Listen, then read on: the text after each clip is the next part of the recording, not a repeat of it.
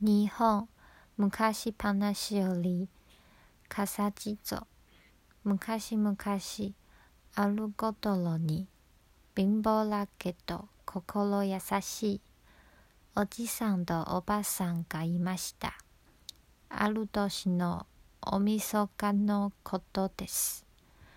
おじさんとおばさんは二人で傘を作りました。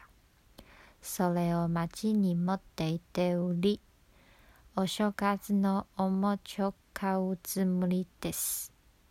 傘は五つもあるから、持ちくらい買えるシャロ。お願いしますね。